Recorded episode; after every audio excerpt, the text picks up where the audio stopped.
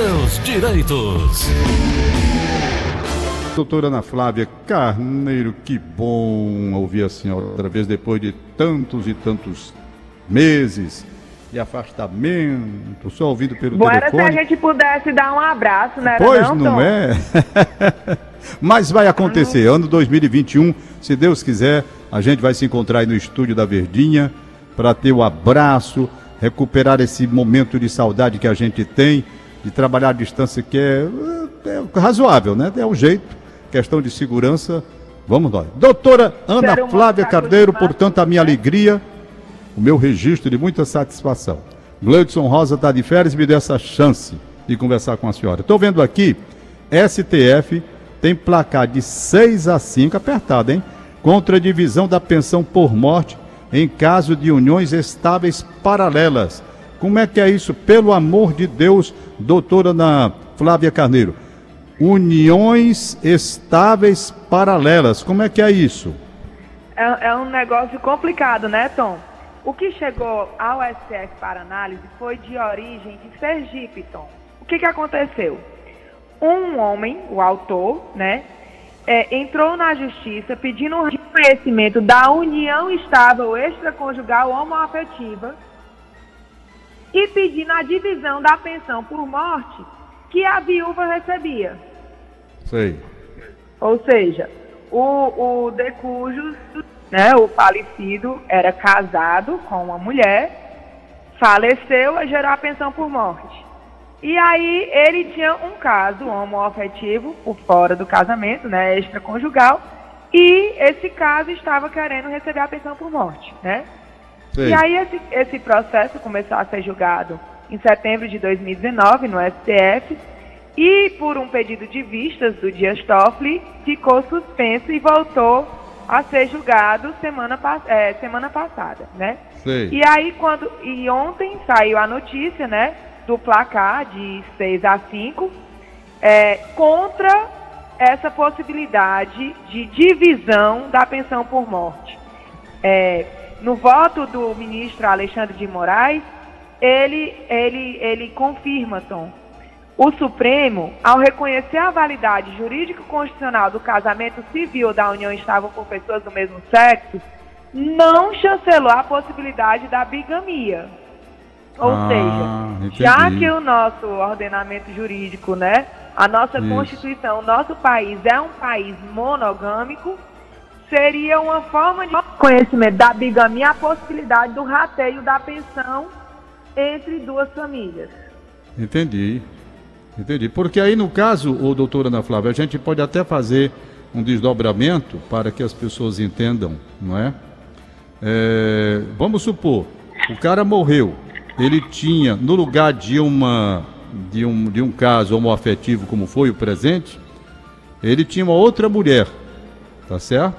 Uma outra mulher, ele tinha o casamento e tinha um relacionamento com outra mulher. Essa outra mulher também, no caso, se fosse atendido o caso homo, aí como, foi, como ficou seis a cinco contra, mas vamos supor que fosse a favor, a partir daí as mulheres extra que estariam na vida da pessoa comprovando, iam pedir a divisão também, não era não? E era concedido, Tom. Era concedido. Inclusive aqui no escritório já tivemos casos que nós defendemos a, a esposa quando a, a concubina entrava na justiça pedindo rateio. E, e era concedido. É, cem por cento dos casos, pelo menos aqui no Ceará, que se pediu rateio, comprovando realmente a união estável, porque acontece, Tom, acontece muito, e a gente já viu, de a pessoa ser casada no papel e não morar mais junto com a esposa, né? Então, Sim. é casado, é, separou há vinte anos, sei lá, né? Acontece aquelas pessoas que vão morar em São é. Paulo, né? E constitui é. outra família. E aí, e aí... Nesse caso aqui, ele está dizendo que só um vai poder, decidir, vai poder receber. E aí vai ter todo esse outro problema, né? Para decidir qual é a Ih, família doutor. correta de receber, né? Mas é complicado, viu, pelo que eu estou vendo. Não é tão simples como eu pensei, não. Não, não é tão simples, não. Não é tão simples, não. Nesse Acontece caso homoafetivo... Também, então, de comum, nesse... caminhoneiro, né? É. Nesse caso homoafetivo ficou definido, né? Não tem como. Seis a cinco... Na verdade, isso aqui se aplica a todo e qualquer tipo de relacionamento extraconjugal. O que o S T F Sim. decidiu é que nós somos um país monogâmico, então o direito é somente para uma família. Entendi. Isso não afastou o direito, de, no caso de é, relações extraconjugais é, heterossexuais, né, de gerar filhos, de os filhos receber. Os filhos continuam recebendo de todos os casamentos. Isso. Mas o que o que se o que estava se questionando aqui é o rateio entre o cônjuge, o a concubina, entendeu? Sei, sei.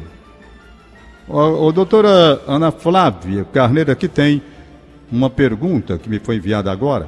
Tem o diagnóstico de C A, câncer de mama.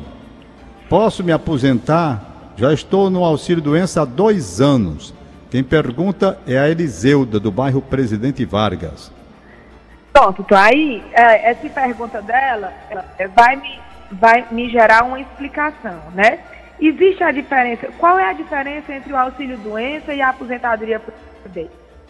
O auxílio-doença é um benefício pago para quem está incapaz de exercer a sua profissão habitual.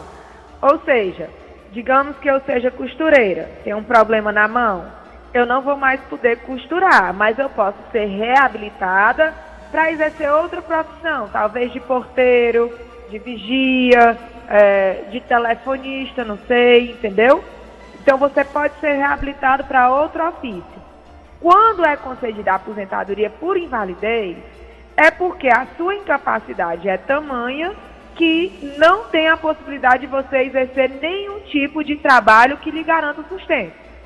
No caso do C A de mama, que ela está recebendo auxílio-doença há dois anos, é, eu creio, Tom, que se, se não tiver metástase, hoje em dia o C A de mama é um dos C As que tem mais ocasionado é, o diagnóstico, mas que tem tido muito êxito na cura. Então, eu não, não sei se no caso da ouvinte seria o caso de uma aposentadoria, porque talvez ela possa alcançar a cura da enfermidade, entendeu? A aposentadoria se dá quando não existe é, perspectiva de cura e nem de realocação em outra profissão. Eu sei. Oh, deixa eu ver se tem mais aqui uma pergunta, mas agora passou. Deixa eu me ver. Não é não. Bom, doutora Ana Flávia, o ano está terminando, ano está terminando. Dentro do, da legislação previdenciária, o ano que vai terminar, estamos em dezembro já com essa pandemia, houve alguma mudança, alguma novidade significativa? Ou as coisas foram sendo empurradas com a barriga, dentro dessa situação de dificuldade de todos os segmentos? Ou pelo menos houve um atendimento razoável no seu modo de avaliar? No âmbito previdenciário, é, é, Tom, é, esse ano da pandemia foi um ano muito difícil porque foi um ano de fechamento de agências, né? É, a, o I N S S ele já estava com um movimento muito forte de virtualização dos serviços, né?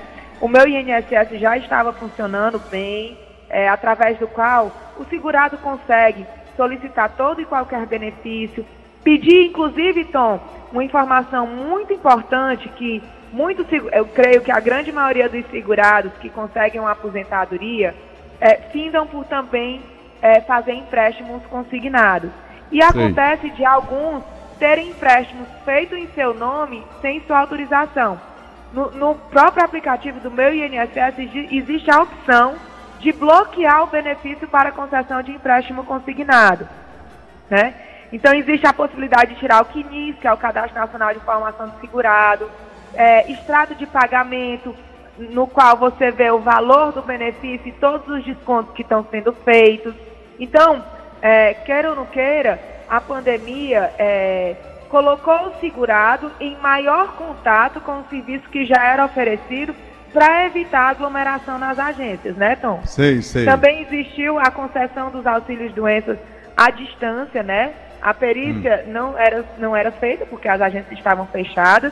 E aí é, é, é envia, era enviado, foi essa possibilidade até o dia trinta e um de outubro desse ano, de enviar o atestado, ele ser analisado por um perito do I N S S e, uma vez que preenchido todos os requisitos, o auxílio-doença era concedido previamente sem a perícia.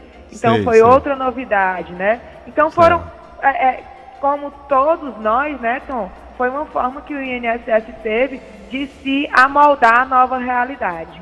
Certo. Doutora, tem uma pergunta aqui que eu acho até interessante. Veja bem, o cara contribui para o I N S S normalmente. E aconteceu esse ano agora, está aqui, certo?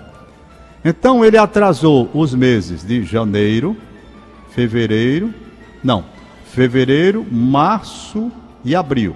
Janeiro ele pagou, certo? Deu para entender, né? Ele recolheu não pagou bem fevereiro, direitinho. Março e abril. Pronto, ele não pagou fevereiro, março e abril. Quando chegou em maio, ele resolveu botar em dia. Resolveu botar em dia. Aí entrou pelo esse negócio aí do, do, do site, do I N S S, não sei o quê, fez aqueles procedimentos. Pagou todo o atrasado. Mas acontece que quando ele foi verificar depois, essa situação estava todo o dinheiro aplicado em maio, o mês de maio, que foi o mês que, onde ele pagou. E não nos três que passaram. Como é que ele faz para dizer que aquele dinheiro que foi um volume muito maior, porque somou tudo, era relativo aos meses passados com as devidas multas do atraso e não para o mês de maio? Como é que ele faz isso, hein? É por isso que às vezes o atendimento à distância gera, gera erros, né, Tom? Efetivamente, se ele pagou... Um... Na verdade... É, esse pagamento dos meses em atraso, fevereiro, março e abril, ele teria que emitir uma guia com pagamento de juros e multa referente a cada mês.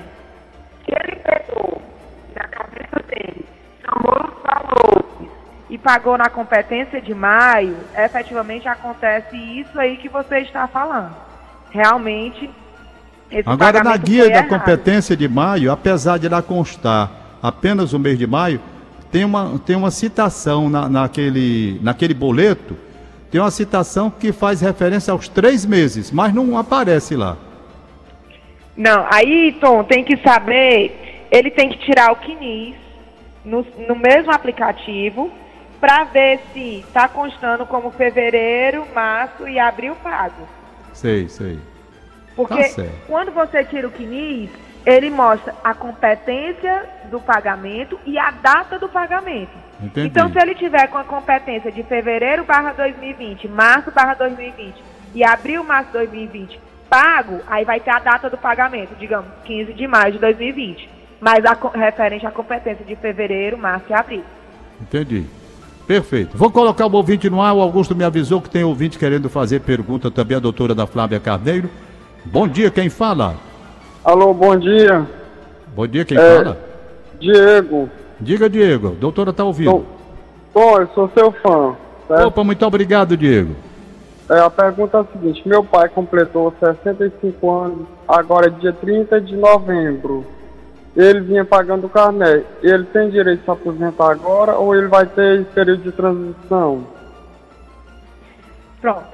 Para a aposentadoria por idade, só, só tem é, regra de transição para a mulher, né? Porque a aposentadoria por idade da mulher é sessenta anos e vai passar sessenta e dois anos, né? Agora, em dois mil e vinte, não é mais sessenta anos, já é sessenta anos e meio. Em dois mil e vinte e um, sessenta e um anos. No caso dele, como é um homem, né, o pai dele, não tem regra de transição de idade. No entanto, além dos sessenta e cinco anos, ele também necessita ter completado quinze anos de contribuição.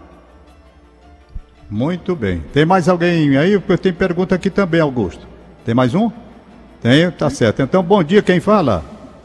Bom dia, Tom Barros, tudo bem? Tudo bem, quem, tudo, quem fala? É o Melo aqui de Pacajus. Oi, Melo. Um abraço para você, Melo, e para vocês de Pacajus. Pode fazer a pergunta. Igualmente, Tom Barros. Tom Barros, eu queria só tirar uma dúvida com a doutora em relação ao P P P. Certo? Eu trabalho em uma empresa é, aqui na região, tá? E assim, o meu P P P não condiz com as funções que eu exerço atual. Eu queria saber, doutora, se eu posso, onde eu devo buscar essa correção do P P P, porque eu trabalho na área de segurança e eles me colocaram como se eu trabalhasse na área administrativa. Bom, é um dos assuntos que eu mais gosto de falar, é sobre P P P. Graças a Deus que esse ouvinte já solicitou dele e já viu que está errado, né? É, se o P P P está errado, o primeiro local que ele tem que procurar a correção é no próprio R H da empresa. Ele leva a carteira de trabalho dele, mostra que ele foi é, contratado para o cargo de vigilante e não para o cargo de auxiliar, como auxiliar administrativo, não foi que ele disse? Isso. E não para esse outro cargo, para pedir que eles consertem o P P P. Se isso não for possível, a única outra forma de correção do P P P é através de uma ação trabalhista, da Justiça do Trabalho, pedindo que seja feito um novo P P P, oportunidade em que a Justiça do Trabalho determinará que um perito vá à empresa averiguar a condição de trabalho na qual aquele empregado era submetido para fazer um novo P P P dessa forma, de, dessa vez corretamente. Beleza. Pois não, mais um ouvinte, bom dia. Bom dia, Tom. Bom, bom dia, dia, Tom. Quem bom fala? Dia, doutora. Quem está falando é? aqui é o Valdemiro Lima. Ô, Valdemiro, tudo bem? Pode fazer a pergunta, Valdemiro. Pois não. Eu queria saber, eu queria saber da doutora o seguinte, que agora em janeiro eu completo cinquenta e sete anos, certo? Eu já fui no I N S S. Há uns dois anos atrás. E agora, em maio, eu completo trinta e cinco anos de contribuição. Eu quero saber se eu estou dentro da aposentadoria, se eu posso me aposentar. Obrigado e bom dia. Então, com relação à, à dúvida do Valdemiro, né? Ele, como ele não tinha, pelas informações dele, tá, Tom? Pode ser que ele certo. pense que ele não tinha, não tinha. Como ele não tinha os trinta e cinco anos de contribuição até o dia treze de novembro de dois mil e dezenove... ele não tinha direito a adquirir a aposentadoria por tempo de contribuição pré-reforma. Então, ele sim se enquadra em uma das regras de transição. Como para ele, como ele disse que vai completar trinta e cinco anos em junho do próximo ano, né? Em tese, faltaria um ano e seis meses da data da reforma da Previdência. Aí tem a regra do pedágio de cinquenta por cento. No entanto, Tom, eu sugiro ao Valdemiro analisar se ele não tem alguma lacuna que ele possa pagar para ele atingir os trinta e cinco anos antes desse tempo e conseguir se aposentar antes, ou se ele não trabalhou em algum momento em atividade insalubre, que possa converter o tempo especial em tempo comum para aumentar o tempo de contribuição e ele conseguir, pode ser que até ele já tenha o direito à aposentadoria. Sei. Doutora Ana Flávia, aqui tem Helena, está fazendo a pergunta, ela está... Ela está com cinquenta e três anos, cinquenta e três anos, contribui com o I N S S há dezenove anos, dezenove anos e meio, dezenove anos e meio. Aí ela quer saber a situação dela, se tem transição, como é que vai ser para a aposentadoria, se vale a pena continuar pagando ou não. No caso da Helena, Tom, é... é... a aposentadoria por idade da mulher, é, ela requer, além, além a da idade não, desculpa, da, a aposentadoria por tempo de contribuição da mulher pressupunha trinta anos de contribuição, né? Como ela tem dezenove anos, na época da reforma, ainda estava faltando mais de dez anos para a aposentadoria. Aí o pedágio é de cem por cento. Ela, cem por cento de dez anos passa para vinte. Então ela vai atingir a idade para a aposentadoria por idade antes de atingir o tempo de contribuição. Então, ela vai se aposentar aos sessenta e dois anos de idade. Aí ela pergunta, adianta continuar pagando? Aí é outra coisa. Ela já tem o tempo de contribuição para a aposentadoria por idade. Mulher, sessenta e dois anos, quinze anos de contribuição. Então, ela já tem dezenove, já tem o tempo. No entanto, eu sugiro que continue pagando, por quê? Por, para manutenção da qualidade do segurado. Deus me livre e guarde, ela sofra de uma doença, venha a sofrer um acidente, venha a óbito. Então, tem os, todos os outros benefícios que, em mantendo a qualidade do segurado, tanto ela quanto os dependentes dela terão direito. E aquele pagamento, por um, porque tem os códigozinhos, não é? Ela paga, está colocando aqui, onze, é onze sessenta e três, um negócio assim, não tem? Código... Código... Tem, tem, tem código... onze sessenta e três. Ela paga como o simplificado, tá? Isso. Ela paga isso, como simplificado. Isso. O simplificado não tem problema nenhum para aposentadoria por idade. Ele garante tanto a... Na verdade, Tom, é, o único benefício que o simplificado, que é o onze por cento, e o facultativo de baixa renda, que é o cinco por cento, o único benefício que eles não dão direito é a aposentadoria por tempo de contribuição. Certo. Os demais benefícios todos estão garantidos. Ah, então para ela não tem, tem que realmente... Para ela, ela tem, não, tem, não tem, ela assim, pode é. continuar pagando é. com o código onze sessenta e três, o simplificado de onze por cento, é. porque Beleza. Ela não vai se aposentar por tempo de contribuição. Exatamente. No entanto, ah. quem paga nesse código e quer a aposentadoria por tempo de contribuição, é facultada a possibilidade de complementação. Ou seja, de pagar os outros nove por cento para atingir os vinte por cento e pedir aposentadoria por tempo de contribuição. Tá certo. E mais um para fechar, deixa eu ver quem está na linha. Bom dia! Bom dia! Quem fala? Yolanda. Tudo bem, Yolanda? Tá aí, pode fazer a pergunta. Tudo bem, o que eu queria saber é que eu sou tutora de uma filha minha, ela tem problema, sabe? Ela tem quarenta e dois anos, eu já estou com setenta e dois. Eu posso me aposentar pela idade ou não? Eu queria saber sobre isso. A Yolanda tem sessenta e dois, é, Tom, que eu não escutei? Deixa ela repetir, Yolanda, fala aí, Yolanda, de novo. Eu tenho uma filha que sou tutora dela, eu recebo benefício dela, só eu e ela, né? Certo. Aí, eu quero saber se eu posso me aposentar pela idade, eu tô com setenta e dois, acho que eu não posso, não posso, eu vou tentar. Está com setenta e dois ou sessenta e dois? setenta e dois. setenta e dois. setenta e dois. Hum. Na verdade, Tom, o que eu acho que a Yolanda está perguntando é se ela pode receber um LOAS. Porque ela disse que tem uma filha... que ela recebe o benefício da filha. Então, eu creio que a filha receba um LOAS ao deficiente. Ela é tutora, que é o né? benefício que não tem o décimo terceiro, não é, dona Yolanda? Já deve ter desligado. O que que acontece, Tom? O benefício de LOAS, ele é um benefício para a população de baixa renda. Então, ele, ele pressupõe a renda per capita de um quarto do salário mínimo.